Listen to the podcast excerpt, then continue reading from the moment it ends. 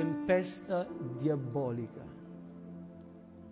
Voglio dirti che a ogni problema, a ogni difficoltà, a ogni pensiero cattivo, a ogni malattia, a ogni qualsiasi cosa ti può succedere nella vita, dietro c'è un progetto che va oltre al problema stesso. Tu devi conoscere ciò che muove le tempeste nella tua vita.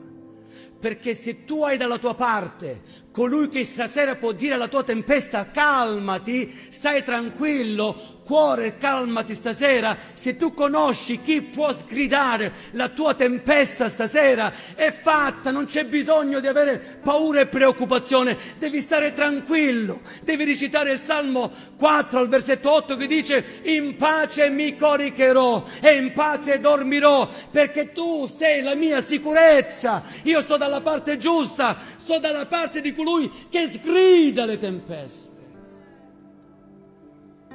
Non possiamo essere una Chiesa che vince se non sappiamo su cosa vincere. E non vi illudete, fratelli, il fatto che noi preghiamo per voi, Dio non può fare i miracoli se tu non vivi la tua vita da cristiano secondo i principi della parola di Dio. La tua fede deve essere messa in gioco, altrimenti Dio non risponde.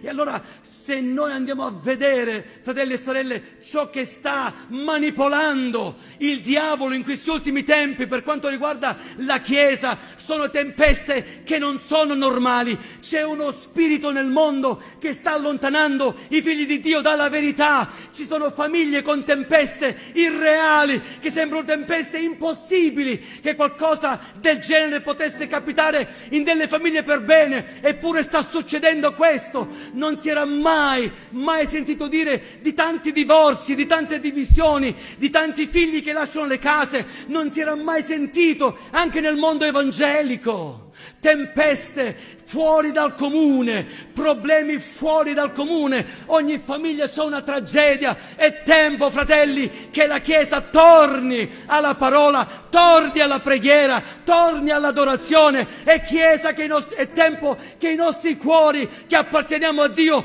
torniamo alla verità della parola di Dio, dobbiamo tornare da dove siamo caduti e allora sì Dio griderà le nostre tempeste.